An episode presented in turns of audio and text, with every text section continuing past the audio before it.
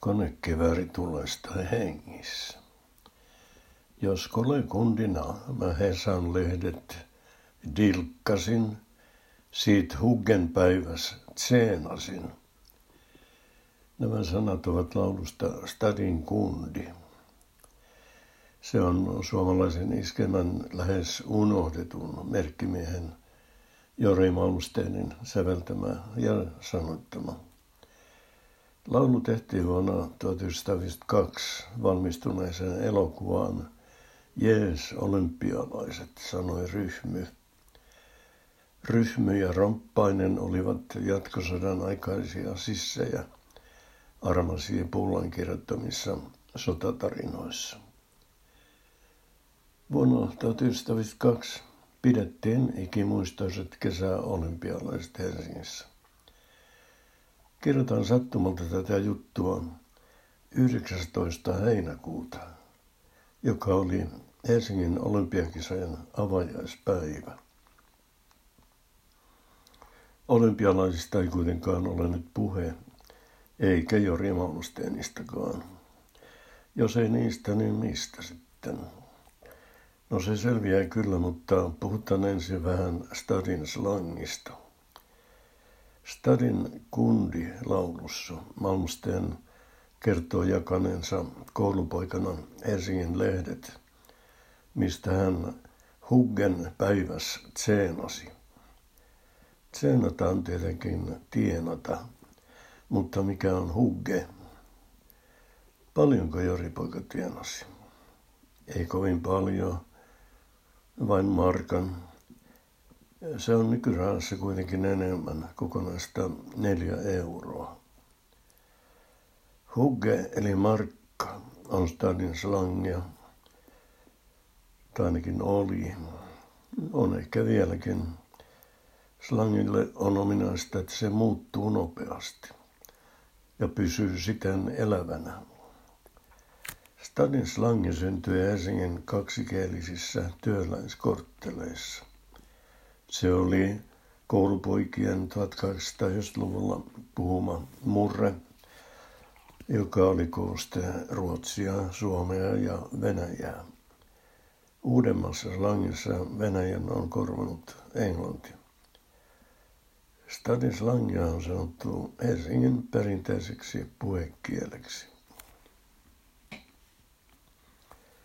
Oikea Stadin slangin pikkujättiläinen on Heikki ja Marjatta Palmusen vuonna 2000 ilmestynyt teos Tsennaaks Stadii bonjaaks slangii.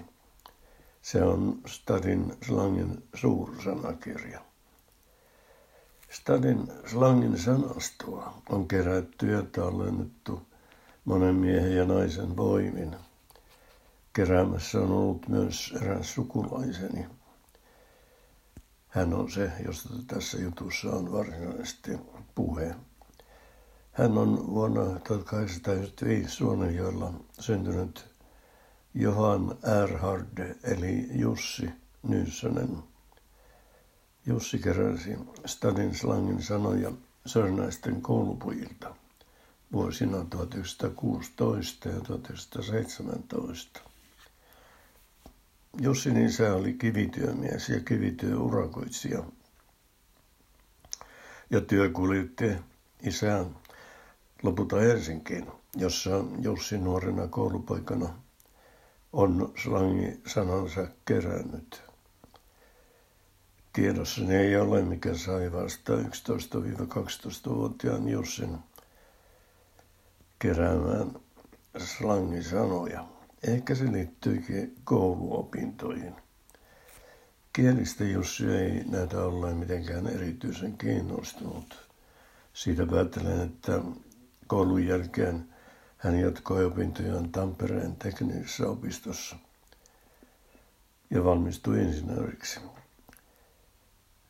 Suomen sisällissodan sytyttyä vuonna 1918 Jussi lähti 70 muun teknillisen opiston opiskelijan kanssa Tampereelta kohti Kangasalaa. Matka kuitenkin keskeytyi. Teknillisen opiston vaattimestari joka kuului punakartin, antoi opiskelijaporukan ilmi.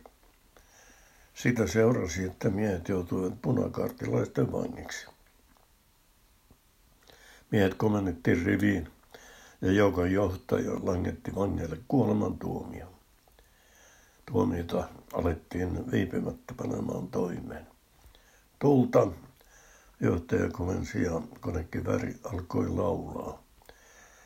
Niinkä päättyi Stadin slangia tallentaneen nuoren insinööriopiskelijan elämä. Ei niin onneksi käynyt. Niin uskomattomalta kuin se kuulostaakin, Jussi selvisi konekivääritulituksesta hengissä. Osaksi neuvokkuutensa, osaksi hyvän onnen ansiosta.